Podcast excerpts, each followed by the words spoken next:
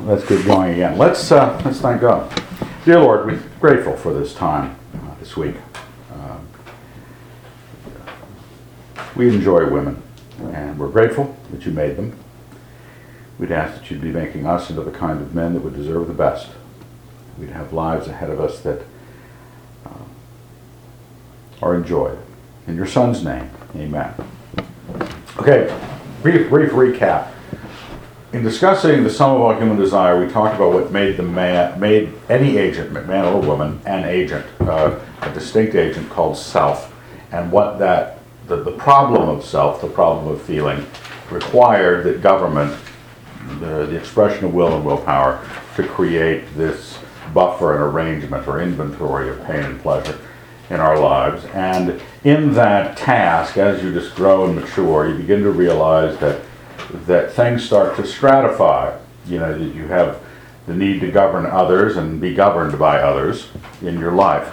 And we begin to, that introduced the idea that a hierarchy um, is a natural phenomena of the development of self, and that um, carries with it both threats like arrogance or, or uh, rebellion, and we defined those terms from Lewis uh, yesterday. Um, uh, trying, as a, trying to get you to one, as a, as a man, grab hold of what, what you are as an agent. You know, that, that, that you're going to be making, like as of tomorrow, we're going to be looking at what the actual mystery of woman is.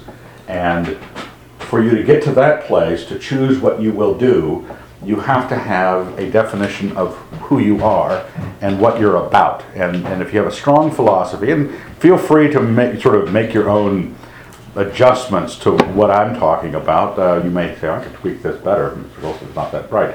So you feel free, but you need to have this this idea of yourself because you're going to be deciding what to do on the basis not just what they are, but who you are and what you're about. Um, so the hierarchy steps in, and we know that that directly affects, in some ways, that we don't expect. Like we talked about how, um, as Lewis said, that obedience is an erotic necessity.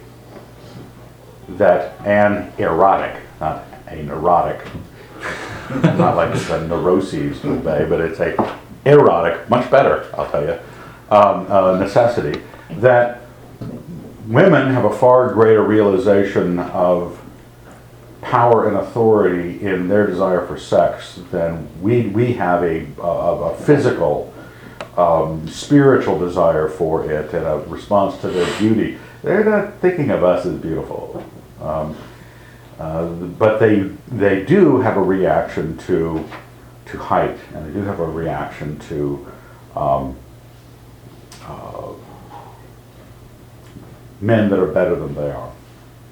So, with that in mind, we're stepping into this area of noblesse oblige. Now, I'm, I'm not a fan of the French, and you know that. Um, but often the French have the best word for something. Uh, what's called in French the mot juste. Now, the mot juste means the best possible word. So the French, it's almost a, a dancing on my grave that they would have the best word for the best word. Uh, but the mot juste in this situation is noblesse oblige. Um, it means, simply put, the obligations of nobility. Because, two, two problems. Because obligation is frowned upon and nobility is frowned upon, we have it in our Constitution that there cannot be um, titles of nobility in America. You cannot be a lord. You cannot be a duke, a viscount, a marquess, uh, a baron, or a baronet. you could be one in England, but you can't be one here. Our whole country was founded on the sloughing off of those sorts of things because of the Enlightenment. And we have developed, as that idea of egalitarianism has crept on, to try to contrary, be contrary to the hierarchical. And remember, Lewis said, you don't choose between hierarchy and equality, you choose between hierarchy and tyranny.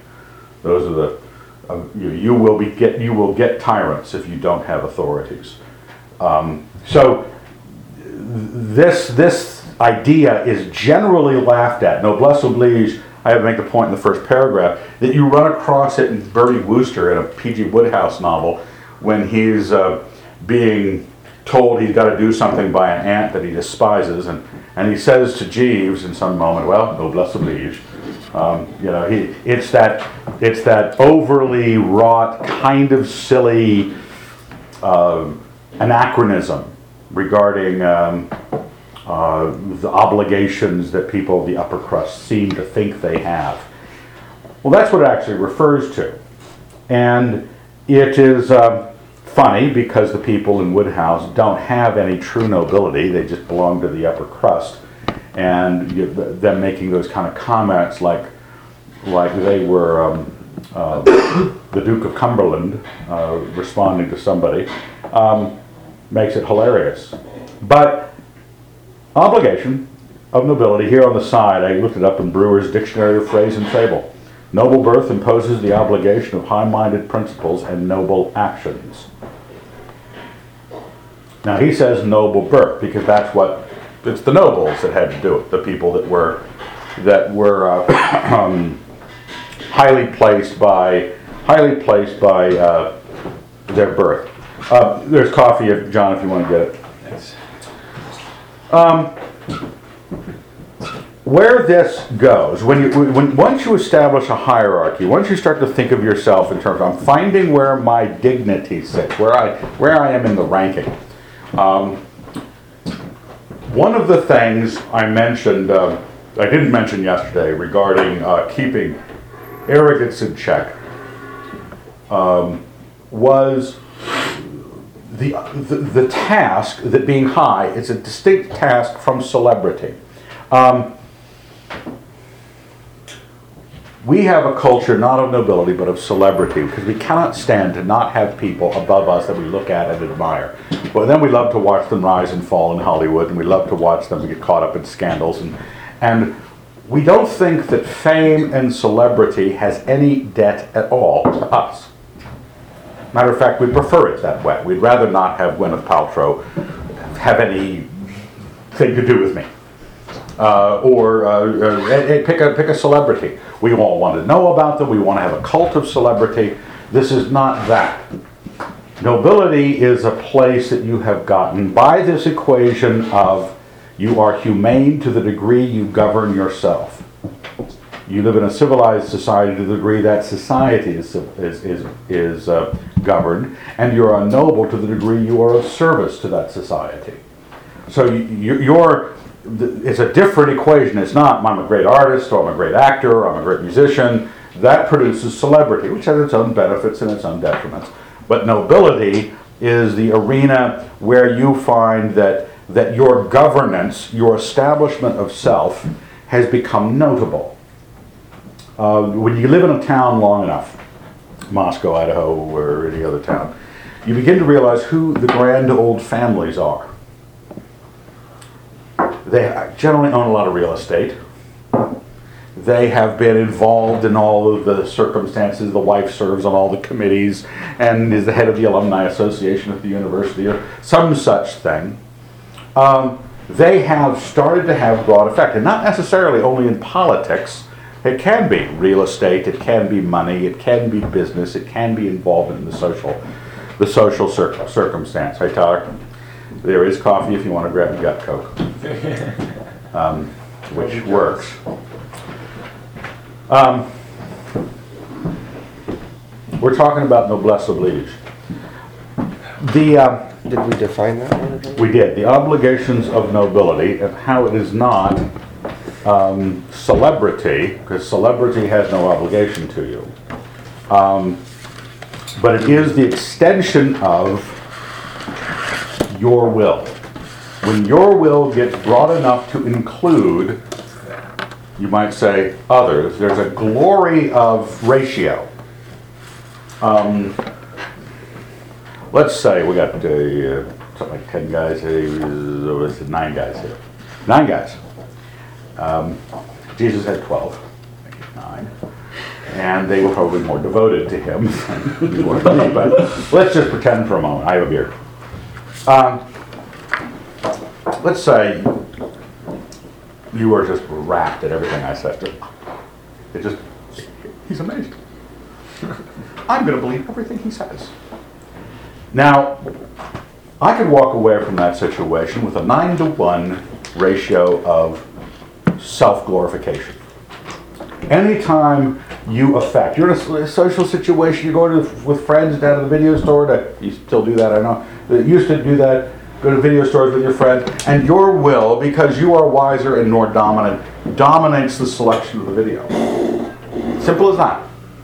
You extended your will to where they could have had a will in their own special little way, but your will, because you had whatever degree of power sociologically or rhetorically or whatever else it was, you gained the day, you won the election.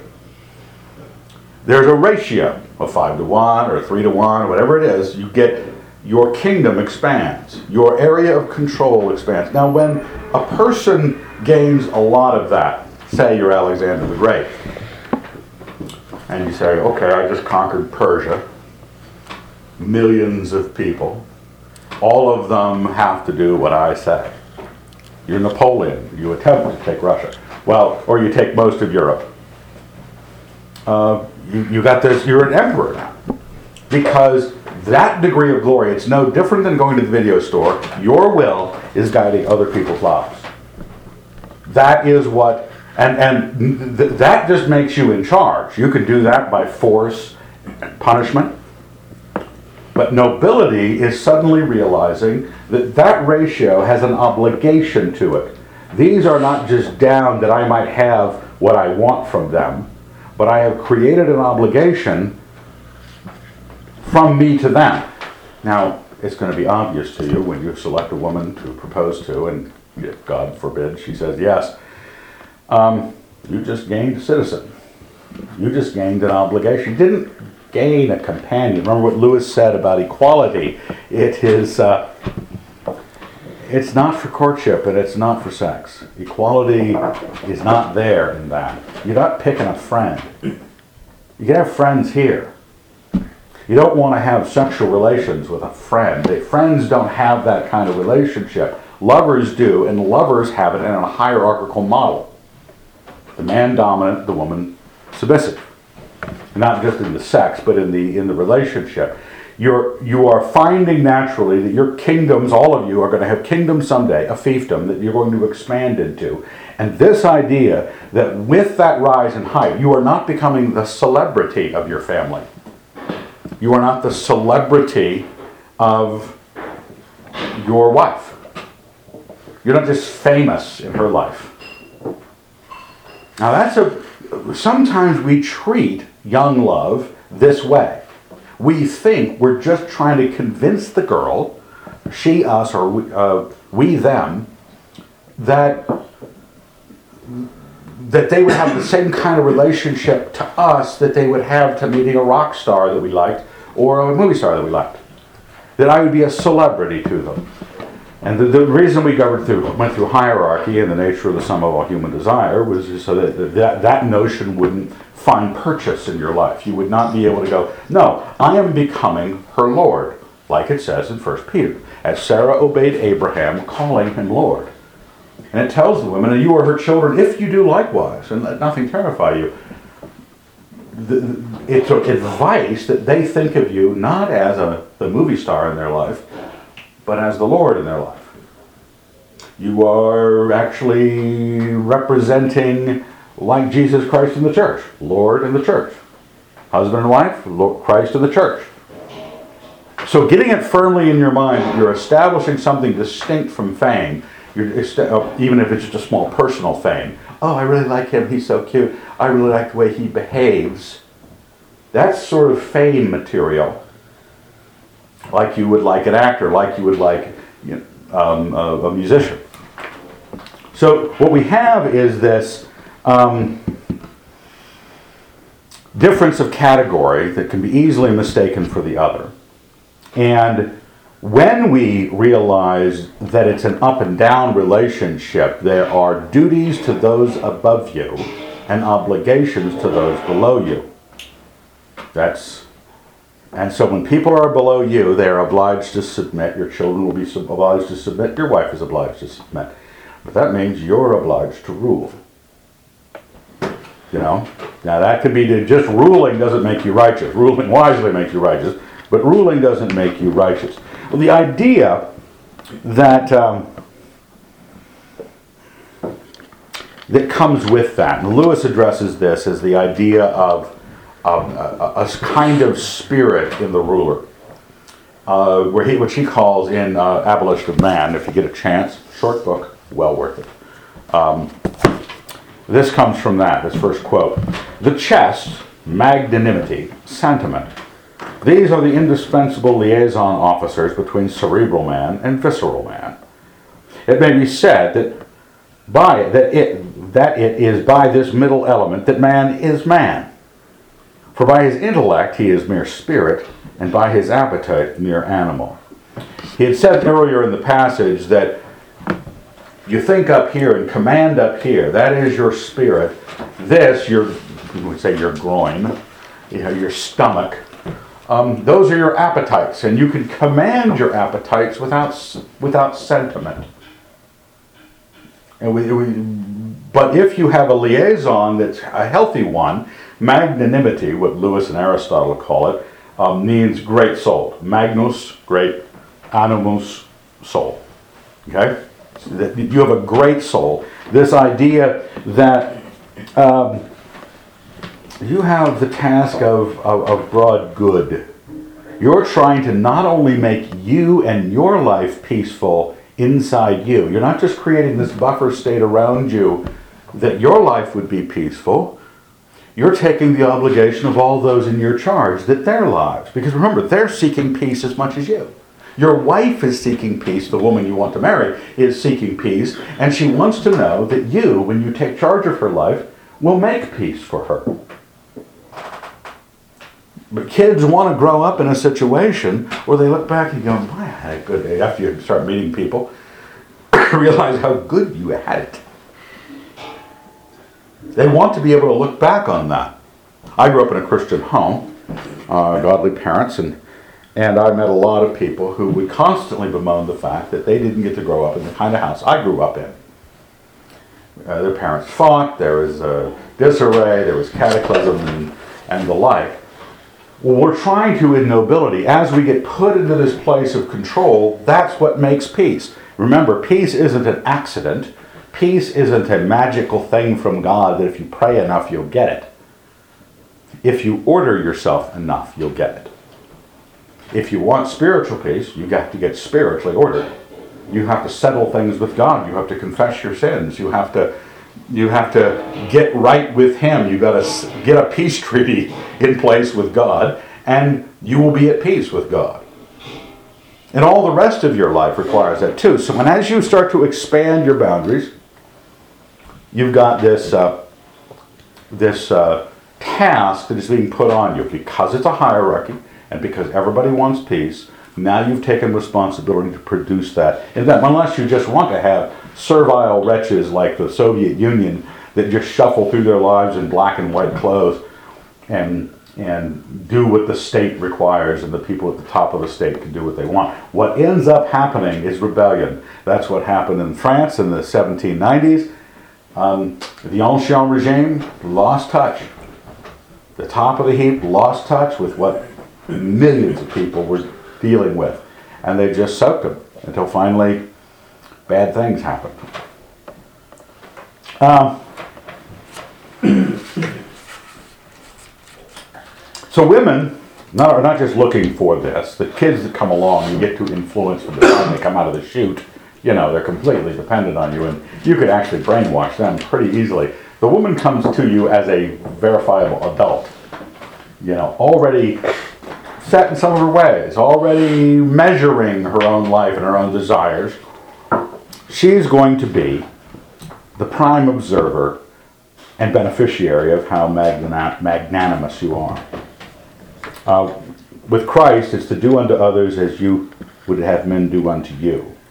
Um, I have this definition from Webster, Noah Webster, on the side on magnanimity. greatness of mind, the elevation or dignity of soul, which encounters danger and trouble with tranquility and firmness, which raises the possessor above revenge, which makes him delight in acts of benevolence, which makes him disdain injustice and meanness, and prompts him to sacrifice personal ease, interest, and safety for the accomplishments of useful and noble objects.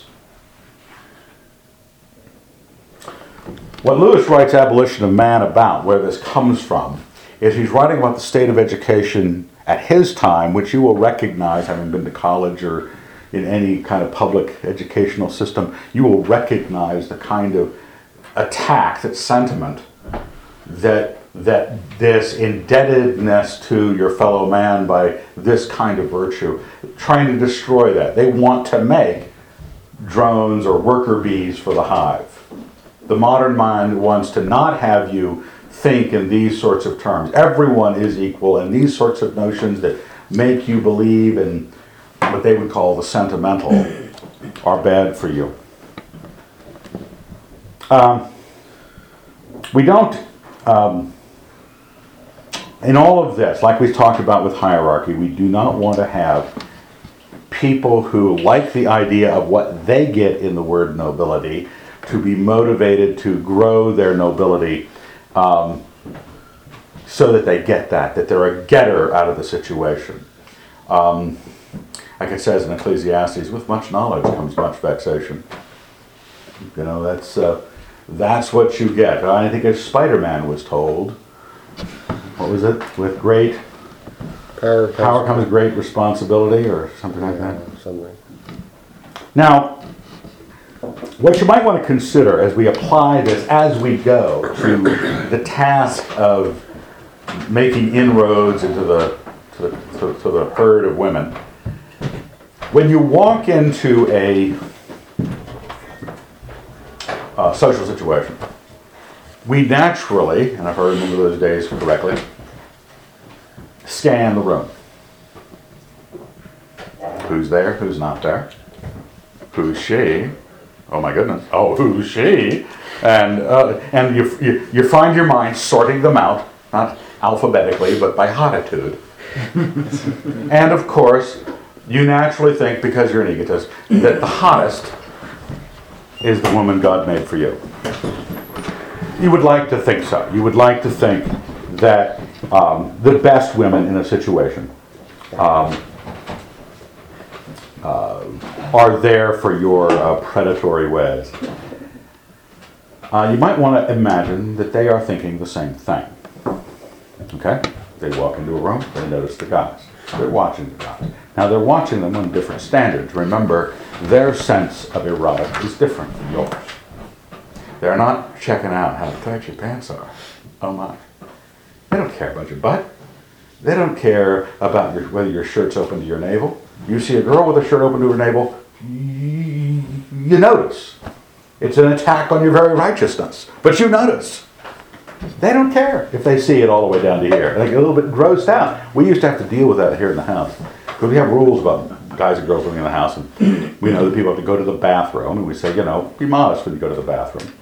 And the one real time I had to deal with it was because a guy was going to and from the bathroom in a towel, and the girls complained. Now he wasn't, and he was a built guy. He was in, he was muscular. He was in shape, but it grossed them out to run into him in the in the hall with that with just a towel wrapped around him. They did. It wasn't. It wasn't. Oh my heavens! Our, our heart can't stop beating. Oh, Mr. Wilson, please save us from our urges. It wasn't that. They're considering something else. And the things they consider, like when they consider a man to be handsome, they will notice certain qualities, but you'll look at those qualities and realize that they're qualities that are symbolic of things like this. The strong jaw, well dressed. Now, it's not that the well dressed is pretty, maybe it has a it might be pretty quality, but the well dressed means he's in submission to his society, his civilization, he knows what he's about, he's thought about it. Strong jaw in our history of our culture, ever since the Normans showed up with wheat chins, um, that we realized that the, the strong Anglo-Saxon or Viking look was conveyed something. It conveyed something. It's not how pretty it is, it, what it's, it's what it conveys. They're looking at the same things too. So when you walk in and you think, oh, she's really, and then you meet her and she's really nice and she's really uh, desirable, she's making the same assessment. I was asked the other day by a young man, not in this situation, um, so it's not any of you, um, what, how should he feel about going to a party? Was it wrong for him to go talk to all the pretty girls? I said, no, but it's foolish and it's not much of a gentleman. You should talk to everybody. You should talk to all the men, you should talk to all the women. You should give time to the plain girls, you should give time to the old lady whose house it is, or whatever it is, you know, you give time. Because a gentleman will, will, will have these obligations set on him in his life. And I said, you have to realize that that, that charm or care of manner conveys far more to what a sensible girl will want, a quality girl will want, than you can possibly imagine.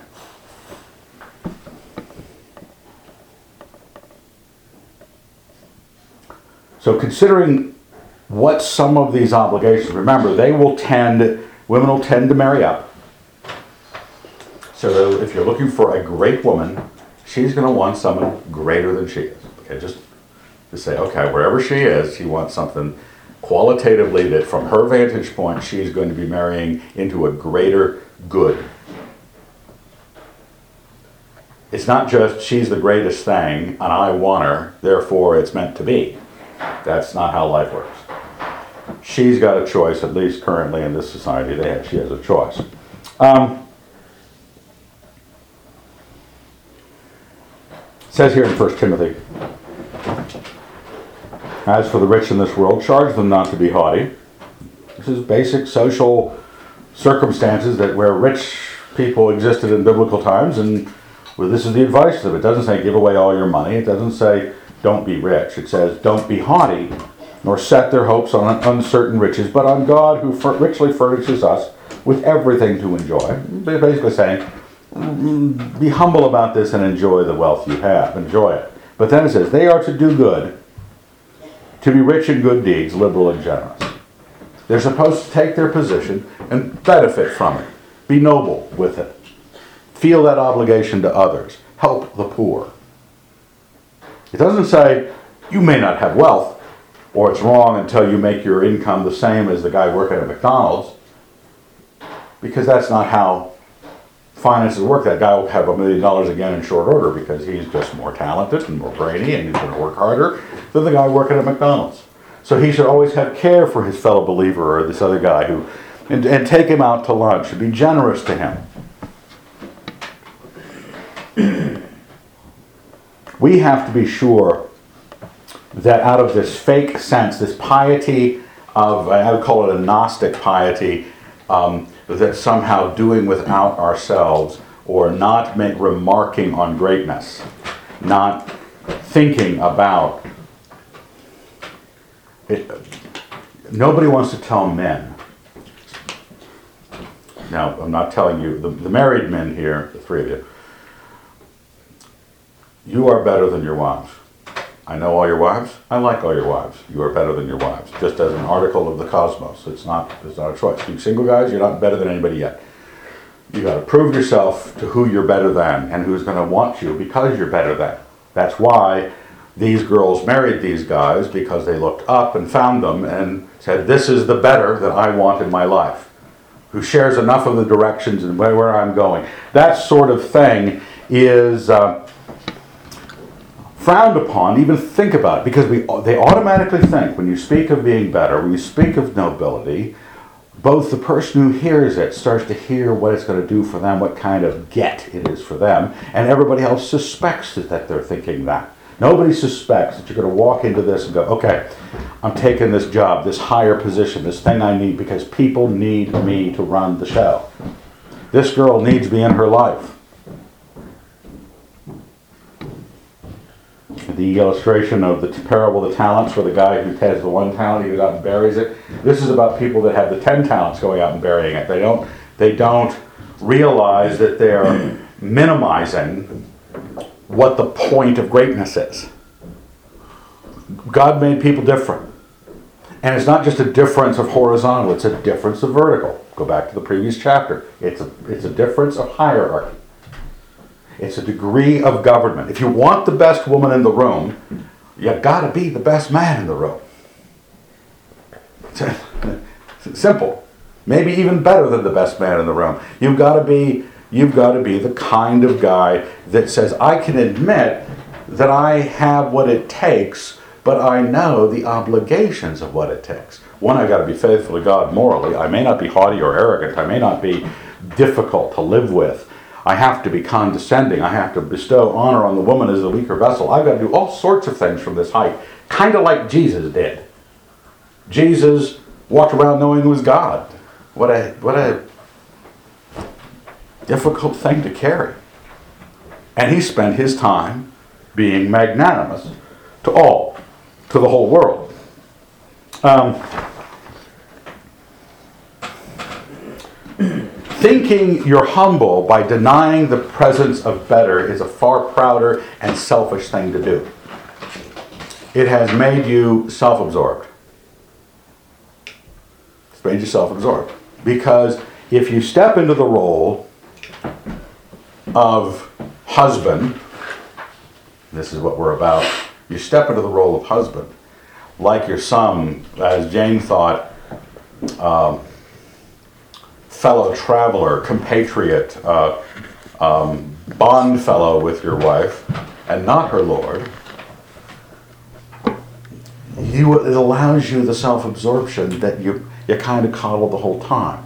I've noticed in young people, I'm sure it's not present here, of, of this generation, that there is not a whole lot of interest in the needs of others. Everybody's getting ahead themselves, maybe, maybe working hard at getting ahead themselves, but they become self absorbed.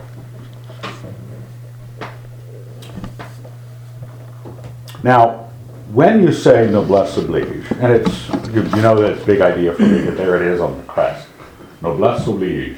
And I put this two headed Austrian threatening eagle on there. I don't know where that comes from, but it, I put that there because I wanted to man that up. That French stuff right across the top was, was a little bit, but I figured, hey, look at that Austrian Habsburg uh, uh, shield look might, and it's blood red too. Go blood red. um, it's not. I want to keep warning people against the anachronisms, the the wishful castles in the sky, wouldn't it be neat if I were admired sort of notions. Uh, um, I don't know if you're familiar with the Bonnie Prince and the Rebellion of the 45, but uh, that still carries today. People are still, you can still buy Scottish shortbread cookies with pictures of the Bonnie Prince on them. His, the young pretender, Charles, um, who was the grandson of James II, who was removed from the throne for being a Catholic, um, trying to get back to the throne, one of the Stuart monarchs. And it failed. It failed tragically, but it created a great story of, of loss and romance. And uh, but we're not playing a game. That the, the followers were called Jacobites because for James, the Stuart King James, Jacob was the Hebraism of James. So they were called Jacobites. But, little, little information here. Um,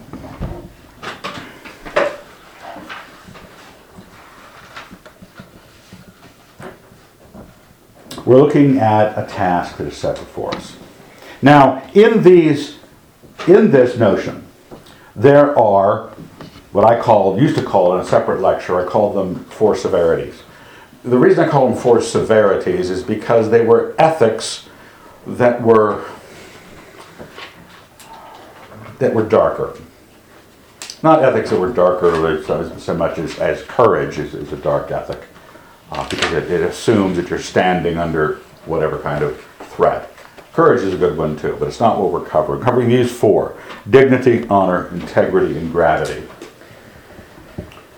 Now, these are all the point where you might say that what we've covered thus far. I am a self. I need to govern. I have a task of governing, an end to my government, and I start to expand my government because that's the nature of the private life. And I begin to realize, if I'm thinking clearly about the history of the world at all, that it's a hierarchy. And now Evan is telling me that I have a debt. Oh, thanks. I paid money for this. That I now I have to pay out to the rest of the world this debt. Well, I want you to have in place the ca- the categories that you're working with, what the words actually mean. Dignity is the word that references where you stand, how great you are. That's the place. But when Lewis talked about it in the essay on hierarchy, it was uh, um, somewhere. Everything except God has some natural superior. Everything except unformed matter has some natural inferior. All right, before that, according to this conception, degrees of value are, are objectively present in the universe. That's what we're talking about. Your dignity, that's why they call an ambassador a dignitary. Because it's referencing what dignity is held. The king is a certain dignity, a viscount is a certain dignity, a president is a certain dignity, a father is a certain dignity, an employer is a certain dignity. Where do you stand? Where you stand, you'll notice here on something, it would be just like we did yesterday, we had that list of verses you could read through with a different doctrine of hierarchy in your mind, and the Bible would start to sound different to you. Like Lewis said, everything written before the 1700s was going to be was going to need this view in order to be understood correctly. You come back to the scriptures and you don't go all pale when Solomon says the word of the king is supreme, and who may say to him, What are you doing? You don't have a problem with that because you're no longer a Democrat. You're no longer a someone who shook their fist at the Lord's anointed in 1776 and fought against the crown. You're no longer that because, of course, now you're a hierarch. The passage here in Timothy, the saying is sure. If anyone aspires to the office of bishop, he desires a noble task. Now, a bishop must be above reproach, the husband of one wife, temperate, sensible, dignified, hospitable, and apt teacher. Now, we often go to things like this, you know, qualification for deacon, qualification for bishop, and we're we're thinking about, wasn't it great to be in the kind of Christian community that they actually look at these things and actually consider before? But we we're thinking of this from an entirely different angle. We're thinking of it in terms of reshaping our philosophy of the world, coming back at a verse like this and going, okay, certain words, he desires a noble task, and he must be dignified. Now, it doesn't mean that you that you have to put on the amount of weight that Evan puts on, and wear a jacket and say harumph at certain. That's not that's not dignity. It's not that you know. Again, all of these things have taken in the shorts. All of these ideas, like noblesse oblige, because the world, who is filled with egalitarian people or egalitarian theor, uh, theoreticians, who want to control you by equality they don't like any of these terms. This digni- being dignified is living in accord, you might say, honoring the position you are in. Those quotes I read before, I forget which uh, lecture it was in, of Aristotle and Augustine on true education, on having hating what you should hate and loving what you should love, and giving everything its ordinate value. Um, you can't function, not only you can't function in God's world, not only can you not read the scriptures and know what it's actually talking about, but you also have shot yourself in the foot in a huge way if you don't know where you are. Um, if you had, what I don't know what they're called, little uh, GPS, GPS systems in your car, and they said, and you said, where is Starbucks? And it puts a little dot on the map. And he said, Where am I? And I said, I don't know. If it doesn't know where you are, there's no directions forthcoming. If it doesn't know where you are, if it knows where everything else is, you got to know where you are for you to have the right ordinate valuation of what you're about. We talked a little bit yesterday about having the is and the ought worked out. That you, that you, when you look at this, you know, okay, I know where I am, and I know, I know which girl's the hottest in the room, but I honestly don't think that she's going to think I'm the hottest guy. I honestly don't think so. I know what is. For you to move to where you want to be, to where you ought to be, where your talents and your skills and your mind could put you, um, you need to know where you stand. Not just assume. I, I, I don't know if you know Frank Cheng, uh, goes to our church, and the uh, chemistry prof. And he has got, he's always scanning the internet and the uh, uh, magazines on education, higher education. And he forwarded me an article where they had done a recent poll of college students where 70%, 70% of American college students thought they were in the top 10%. 70% thought they were in the top 10%. I don't think the math works. Someone is self deceived. It says in the scripture, I think I have this. We must not we, see to it that no one thinks more highly of himself than he ought to think. But you ought to think. Jesus didn't go around going, you know, I, I'm not really God. He didn't. He didn't have to. No, I'm not really powerful. He would say things like he'd wash their feet in the foot washing thing, and they said, "Look, "You're our Lord and Master. You shouldn't do that." He says, "You're right. I am your Lord and Master. I am your Lord and Master. And if I do this, how much more should you?" You need to. The, the, there's a leverage in knowing what dignity you stand in. There's an incentivization because women marry up, because women want as much quality as you want. They're looking for someone. They don't don't have you be the settling marriage. Nobody's going to marry me. I'll marry him. It doesn't matter. And remember, your dignity is not merely all of the external things. Like uh, I have a book on hierarchies. Uh, of course, I would have a book on it, which gives all the lists of all the military systems in the world and all the royal systems and all the different kind of how the the, the, the world of tailors works in hierarchy. I mean, everything. It has hierarchies listed. Those are all of the institutional expressions that as hierarchies develop naturally, institutions start naming things. In the Drones Club, I am the Grand Drone. Okay? I am the Grand Drone. Now, I want to let you know a secret. There's only one D in Grand Drone. It's Gran, G R A N D, one word, R O N E, Grand Drone. People who don't know, not in the inner circle, they might put two D's in there, like Grand Drone. I'm Grand Drone. Then there are old guard drones. Now, the old guard drones, it's a limited set of people. Mark Connect, um, Roy Connect, I think who else is there? Maybe two or three other old guard drones. Everybody else is RD, regular drums. Doesn't matter when you join, regular drums. You could be there for 20 years, regular drone. You'll never move up. It's a fixture. But institutions come up with just those sorts of expressions of the hierarchy.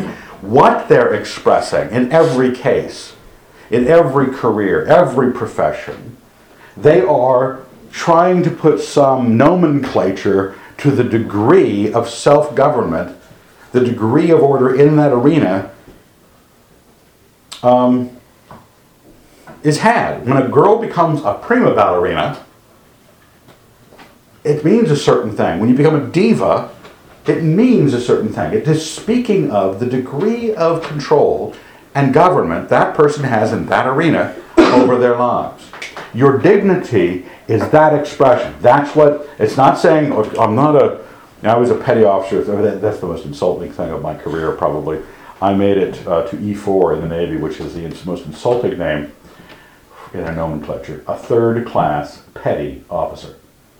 I mean, it, it, it, it kick you in the nuts. I mean, it's not, uh, you're, you're nothing. I mean, sure, there are things below you. There are um, airmen, and there are airmen apprentices, airmen recruits.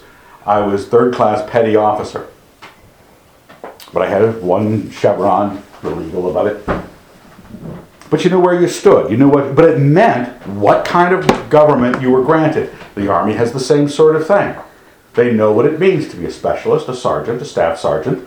Those have different obligations. Now, you might never get, this is, we're talking about true dignity, not can I get into institutions that will give me cool names like Grand Drunk? Or should I have to join the military? Or these are things might, that might never be recognized, that no one might ever speak of your honor adequately. But you got to do it because you have been given control. You have been given government. You have taken. And now, the wonderful thing about government, since if you do it well, you govern in such a way, as it says, her children shall rise up and call her blessed. In Proverbs 31, about the proverbial uh, uh, woman, she, she does all these things, her children rise up and call her blessed. Beneficiaries of good from you do react, but it's not, you're not doing it for the reaction.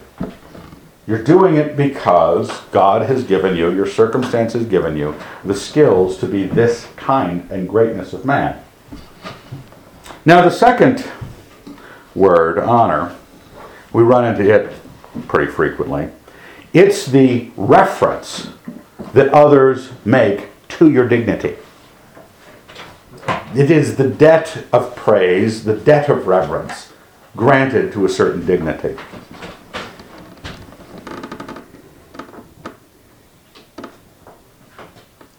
I have these verses for all who knew God, they did not honor him as God.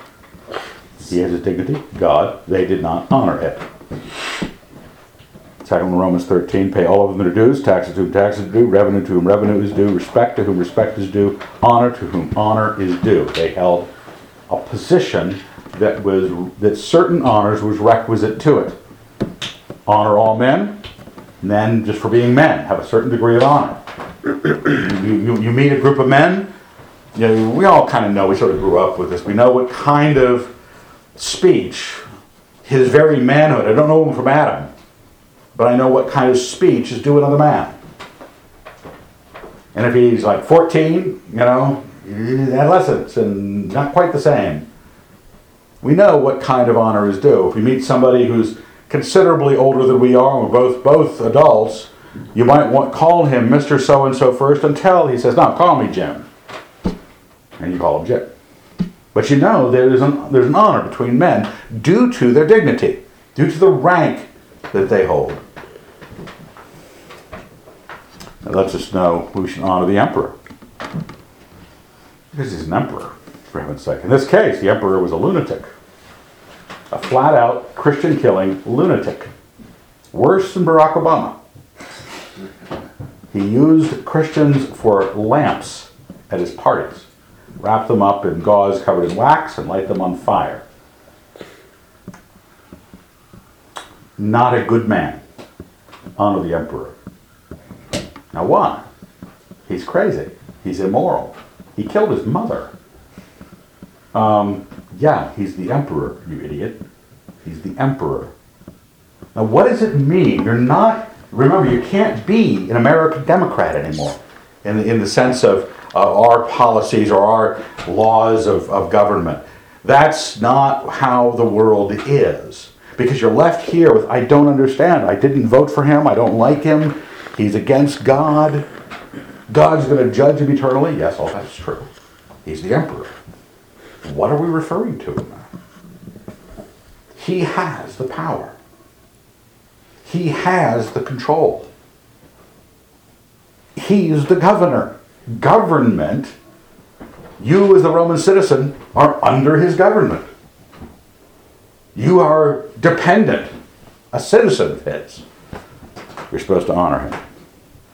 I was, uh, I give a little illustration here. Years ago, I in the library here, a, a evangelical wife of a pastor who considered herself a pastor as well, um, came to talk to me. She was going to talk to my brother and talk to my father. Also, because um, she was involved kind of in the same group of churches we were all involved in, but over in Pullman. And uh, she had heard, you know, I knew her, but she had heard what sort of misogynist I was. and just for talking about things like this, you know, wives shoot submit to themselves to their husbands. So she came over to see, just see how bad it was. She asked for an appointment. We sat down. We was talking about it. It was a good conversation. But I said, you know, okay, we, we, we differ obviously on, on these things. No, I don't believe in beating women. I know I don't believe in, you know, all that sort of, um, ex, you know, trying to make, uh, reduce my view to extremes so it could be rejected. But I said, no, it's not that. But I do hold views that you will think are extreme no matter what. Let's look at this Peter passage where Sarah obeyed Abraham, calling him Lord. I said, what do you do with that? I mean, what do you? You're a pastor. Teach me on this subject. She said, Well, uh, I think the term Lord is archaic. I said, well, I, I agree. I said, I agree. If my wife tried, tried to call me Lord, she'd laugh. But, uh, well, tell me, I mean, sure, we do have terms in a non archaic English language that refer to the same thing. What term of respect do you use for your husband? Well, she didn't. She didn't object to archaicism, she objected to respecting her husband. Is it the natural thing, if there were natural words, that your wife honors you with? Will she? Or have we, not because the woman is bad, because she doesn't. She may not, remember, she needs to be taught out of our current world system just as much as we do. But we conspire sometimes to not let them respect us. We keep insisting on how close the friendship and just the friendship, just okay, let's just be, uh, you know, like on a big long date. We'll have marriage be a big long date where we don't have any obligations to each other.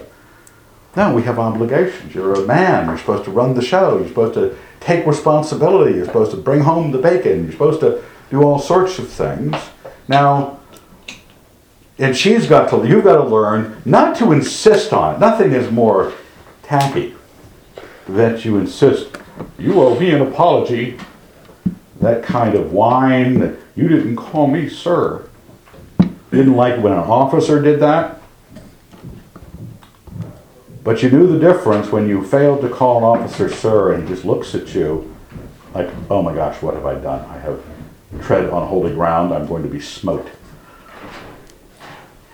We want to be sure that we that we reverence the whole task as well. That we don't become little, again, little martinets, little Father Abrahams that were, yeah. Because uh, frankly, in conservative Christian circles, I don't know if you've run into this. The teaching about wives' submission and children obeying has done more damage to the men in Christendom than we can imagine.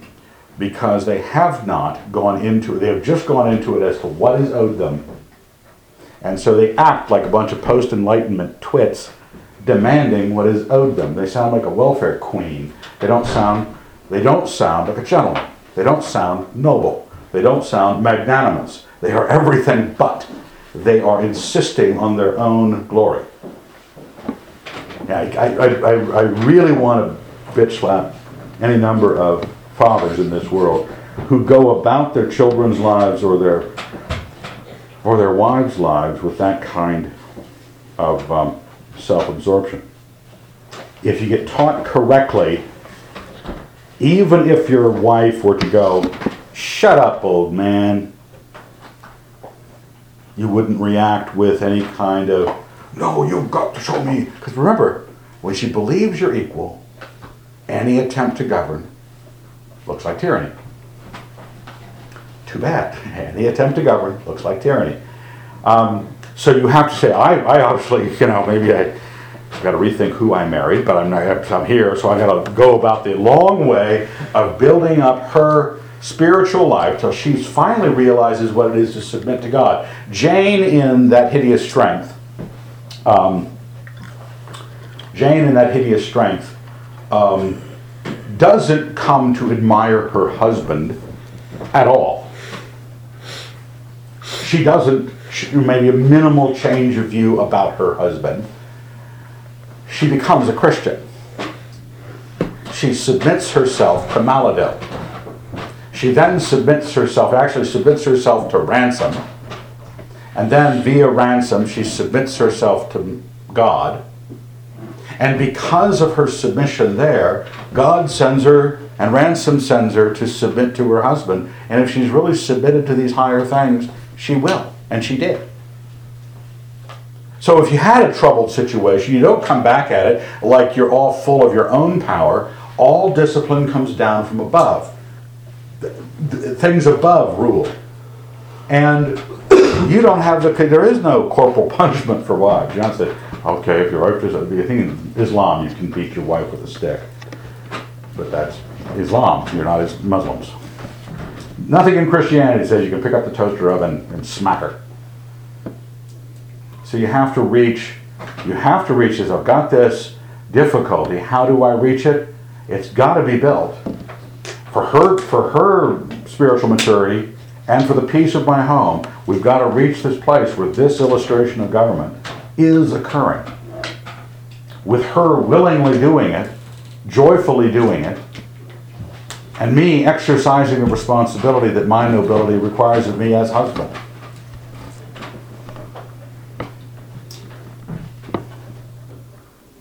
There's a quote in in uh, Abolition Man that I ran across today. I think it was where.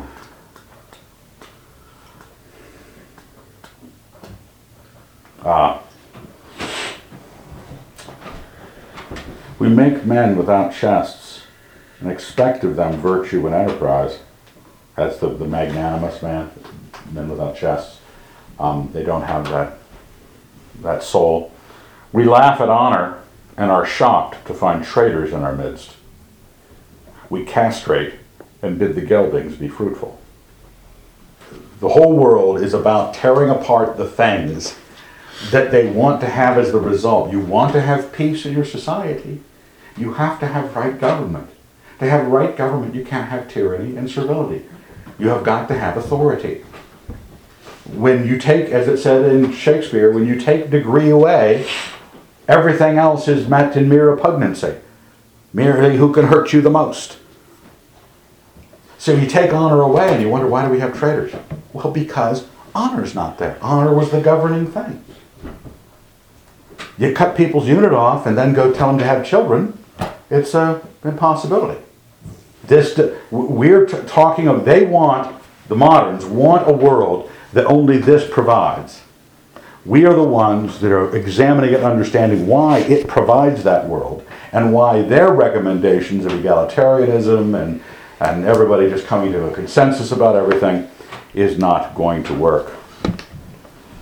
The next word, integrity, this is a big one. I mean, I think you probably could have figured out from what we already talked about that there is, if with a hierarchy, there'd have to be a dignity, or we might not call it that, but a place in the great chain of being. That's what that is called, gentlemen, the great chain of being. From God down to unformed matter, the chain of authority is the great chain of being. Honor is the reverence due that. It's much easier for us to obey the scriptures when we understand those things. Now, integrity, on the other hand, is, is, a, is a bit more uh, hidden. I have here the honesty of our commitment to these things. Um, these things, I say here in the first line that these truths are present in us below the surface. I don't mean below the surface like subconscious or hidden, but not superficial. Maybe I should say that. These should not be superficial. These are not, this is not paint, whitewash we put on. This is not a look we go after. Um, we want to be sure, when it says, out of the abundance of the heart the mouth speaks, if we need honor to be coming out of our mouths, we have to believe in dignity we have to believe that person is deserving of that merits by their emperorship my honor. I have to believe that. If my the words coming out of my mouth are not yes, my lord, whenever the emperor says something. If it's going to be heartfelt, O king, live forever, like Daniel would say, being thrown into the lion's den. When he's down in the lion's den, I always like that. He comes the next morning, gets Daniel out, and Daniel looks up from the lion's den and says, "O king, live forever." It's he's been in a lion's den all night. The king threw him there. The king's sorry, and he's still complimenting the king. "O king, live forever." It has to be inside you. It has to be. This is how you honestly view it. that you don't think differently. You don't think like a modern constitutional Republican. I do for elections and such, and I do as a citizen of the United States, and I take part and I vote and I want the right guys to win. You betcha. But I don't believe in it. I don't believe that's the best path to my personal peace, my personal humanity, my civilization. And I don't think that the rest of the world is going to join me or, or, or conspire to help out a more civilized community, but I want to teach people about what these thoughts are so that they would carry off into an American landscape covered over with all the Americanisms and loyalties and patriotisms with real sense of what the point of government is and what it's really about. Um, there is a, uh, since this is admired, it's admired by girls, it's admired by society when people are these things. We always feel inferior when we talk to an Englishman, if he's not Cockney. You know, if, if, if he's an Englishman and he has the right, I can't do accents very well, my kids can all do them. Um, and I don't want to be able to do them because ever since I went to camp in Canada and my tent mate was an English kid, and I came out speaking English for after weeks living with this kid. Um, but I don't think it was probably very good. But people thought I was English, but I, I, don't like doing that. I don't like that. Why, why don't I like doing it? I don't like Disneyland for the same reason. You say, okay, Wilson, you're losing it. You're lost your moorings. Talked too long. It's been half a week. Um, because the castle at Disneyland is made of chicken wire. That's the problem I have with it. It's fake. It's fantasy. It isn't a real castle. I like real castles. Thank you very much. I, I'd love to visit. I love to visit the castles I saw Edinburgh Castle in Edinburgh. It was a great castle. Doesn't look as spiry and as, as fanciful that little girls like to dream of princess dreams in, but it was a real castle. It had withstood sieges and not withstood sieges. Um, but it's too easy when we value something to be happy with the pretentious. Pretentiousness is pretense, right? Pretense, like the word pretend. It's, it's being a poser. It's, it's being a liar, essentially. I know these things are valuable. I'll start to act like I'm this thing. I'll, I will put on the outside the uniform, the whitewashed tomb. Inside, you're all rotten bones and corruption. We need to have integrity. Integrity says, this is actually how I view the world. I may be an oddity, but I'm real. That would be the, and, and I may be completely within the, I'm not talking about someone who takes on cultural affectations of an earlier age. That's part of the poser's temptation. That's part of the pretentious, because those are signals of I will have an English accent or a slight one. I will wear spats, or I'll wear, um, you know, um, an English morning coat or something. when We'll be making calls uh, to other people's houses. I, you know, those sorts of things are all part of a pose, they're not part of your life. You could wear flip flops, Bermuda shorts, and a Hawaiian shirt and be the right thing. Because the right thing, just like with your dignity, it has to do with whether or not you have been given the government, not whether or not you have the rank that the institution assign, uh, that you're a sergeant or, or whatever. You want the real. If it so happens that you live in a culture that the externals start to reflect how you are as a gentleman, but whatever the case, honesty. I always like to give the illustration the kid who goes to Macy's and buys a leather jacket already pre scuffed for his convenience. So it looks like he's had adventures. He's 14. He is not about to fall off a motorcycle anytime soon. He doesn't need a leather jacket unless he's falling downstairs. But what does he want it for? oh, it could look good. I know leather jackets can look good. But he wants to have the credits of Indiana Jones applied to him. He wants to put on a uniform that will send out a signal different than what he actually is. This is an insistence, integrity insists that you actually are. That you are this kind of thought, this kind of mentality. The last, I, um, I make a little plug here on the page uh, 17, our last page. Uh, um, th- for my booklet, The Word of a Gentleman, The Way of a Lady. Some of you probably have it from being lectured at Montrose over the years, but it's available on Amazon. Just type in the title and my name, and you can buy it at Amazon. It's a short book. But it's on, uh, the, the key quote, the, the- the cover quote is, one is not what one must pretend to be. Let that just be a remembrance to you. If you have to pretend to be it, you're just admitting to yourself at least that you're not that. If you have to dress up as a pirate, you're not a pirate. Pirates just get up in the morning being pirates. Okay? And when I knew bikers in California, they didn't even think about whether it was a leather jacket in the morning. They were just bad and hungover and mean.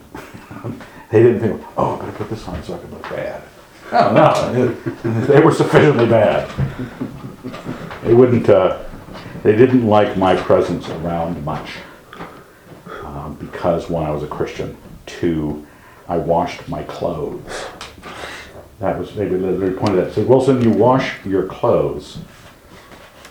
Because I'd show up with clean Levi's, you know, at the chopper shop and they'd chase me out, throw rocks at me and stuff.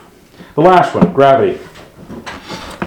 Um, these are, the dignity and gravity are, are big Roman concepts, dignitas and gravitas.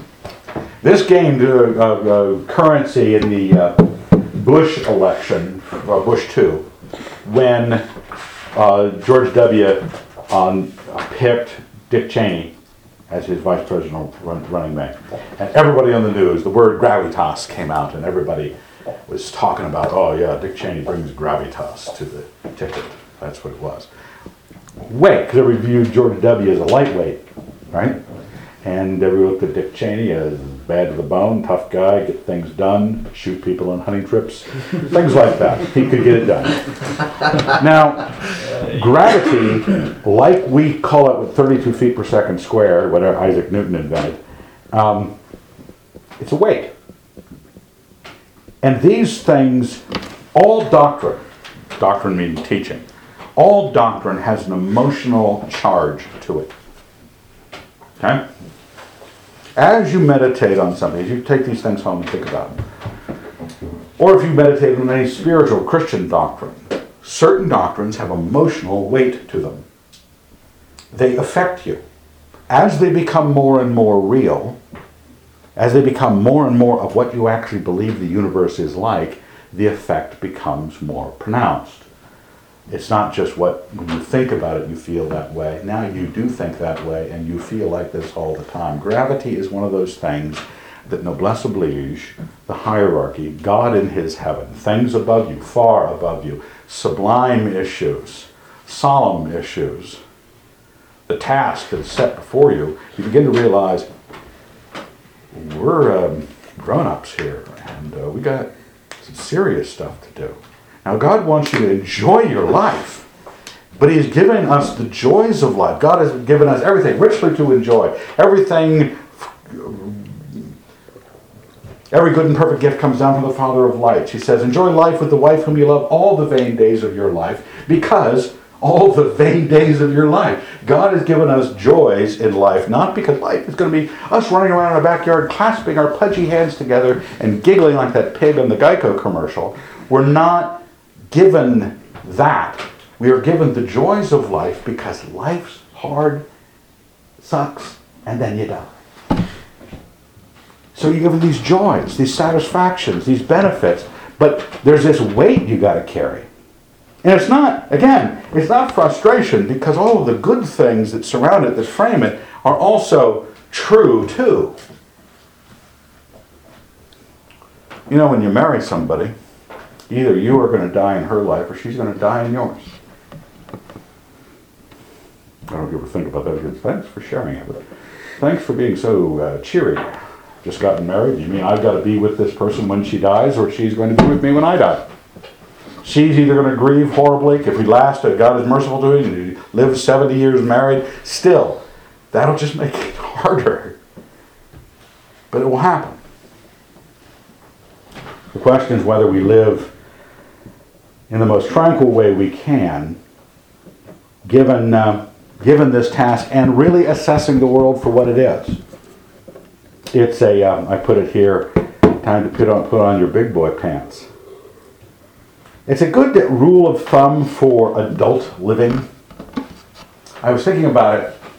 You know, we have a policy here at the big house about serving alcohol under the age of 21. At age 21, if we serve alcohol, you'll be offered wine or beer, whatever the case is, at a dinner it has that.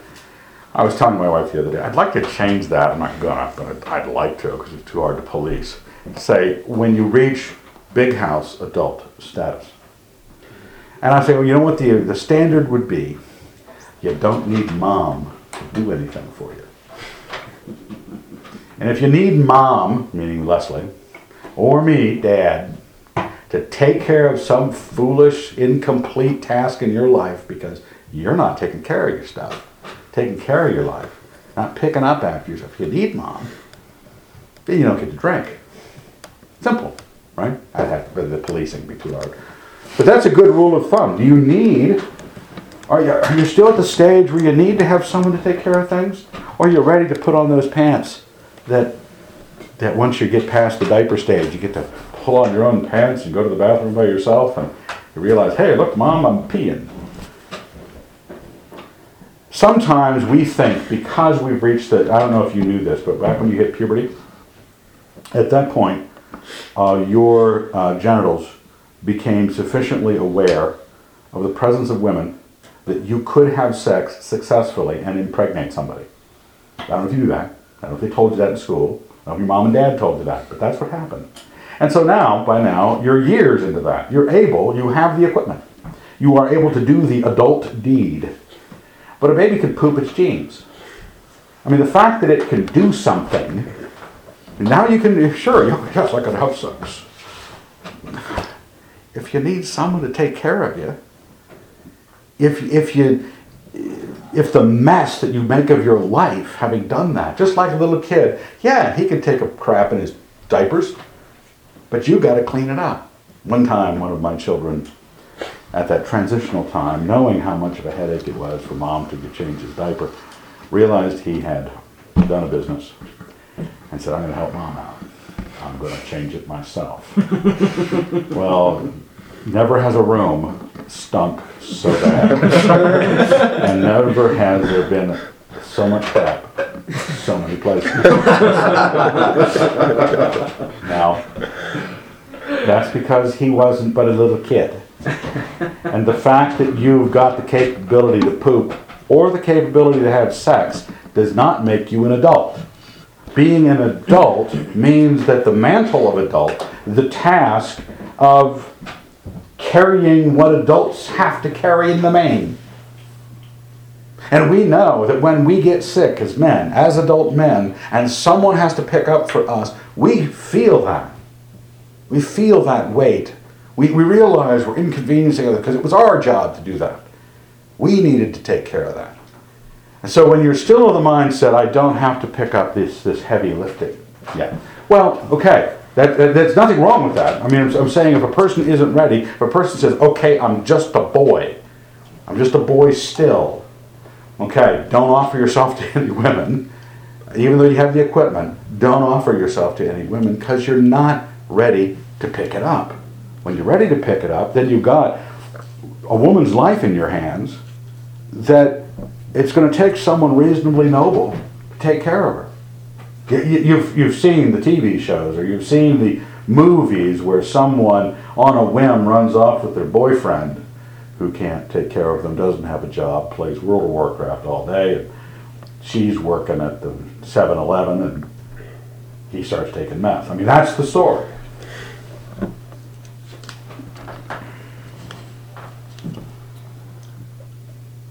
We have, um, as an example, I, I added this this year. I just wanted to read through this. This is out of this last quote, this long quote here at the end, is a scene out of the novel Emma by Jane Austen. And this scene is an example of the magnanimous nobility. I'll cut to the chase. It is a guy chewing out the girl. Okay? The girl has done something wrong. The scene was they were on a picnic, and there was an old spinster there, Mrs. Miss Bates. And Miss Bates, no no relation I gather, um, to your wife. Um, Miss Bates was unmarried, not very bright, talked too much. And the heroine, Emma, ends up insulting her. Now, what's interesting about this is Mr. Knightley, who is talking to her, um, is interested in Emma. Okay. Now, this is is interested in Emma, and Emma doesn't know that he is.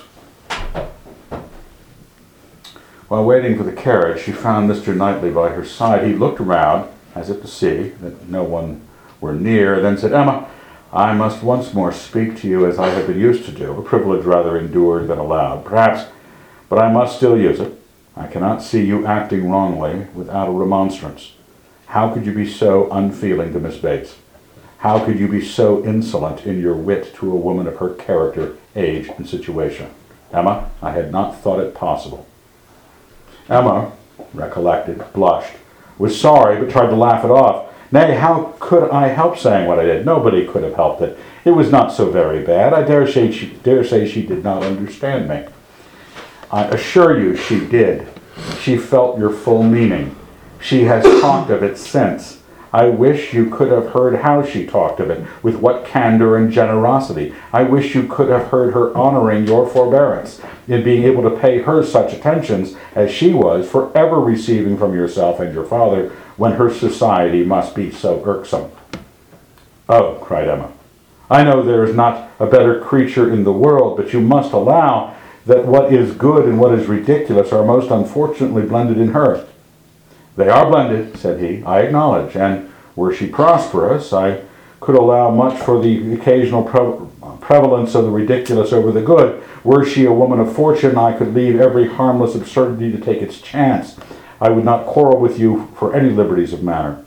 Were she your equal in situation, but Emma, consider how far this is from being the case. She is poor, she is sunk from comfort she was born to, and if she lived to old age, must probably sink more. Her situation should secure your compassion. It was badly done indeed.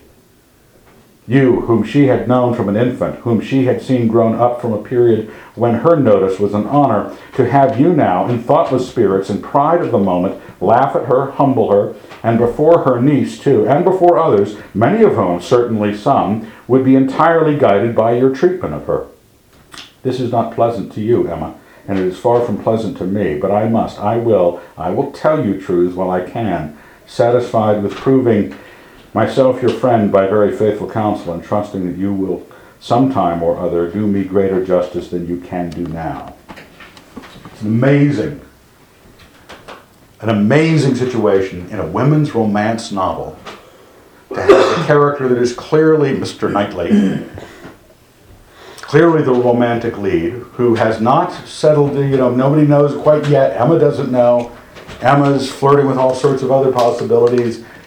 He has to, because he's a gentleman and he is noble, saw what she did, knows full well he's got to take her to the woodshed, and does so in no and it doesn't let it drop, doesn't let her first excuse get her off, like most of us would do, because we would be realizing that we were burning our bridges of possibility, right?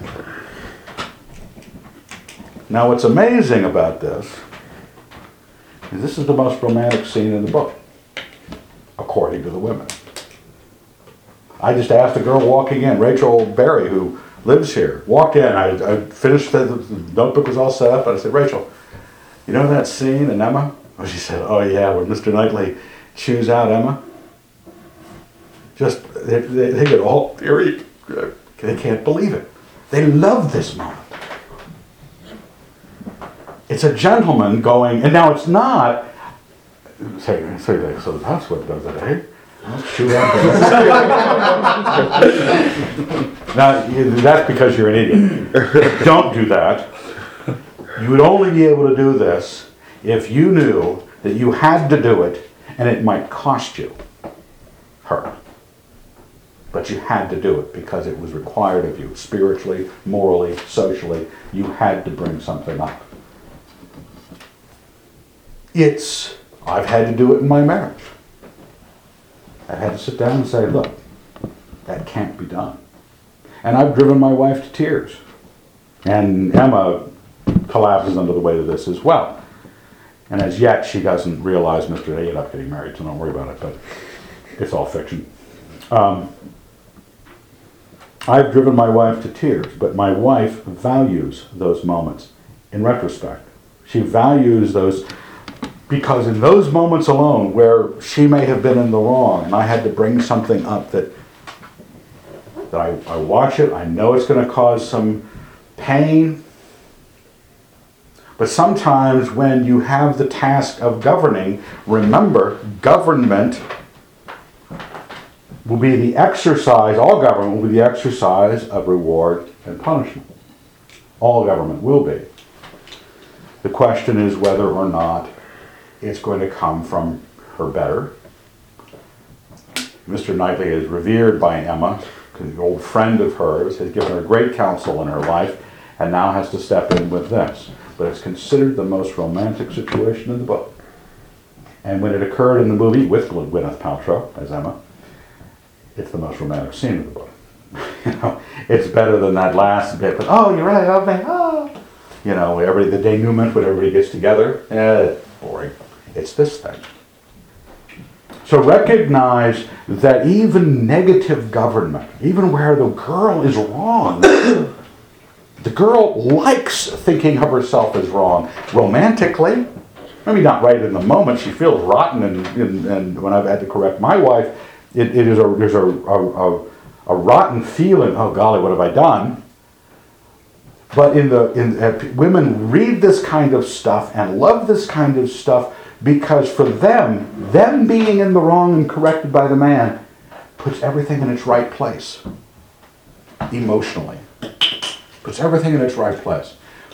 That said, this is why you have to walk a very narrow tightrope so that you don't fall off into being critical, being always corrective, always pulling everything she does wrong. You honor the weak woman as the weaker vessel, but sometimes you have to be aware that your task as governor requires something of you.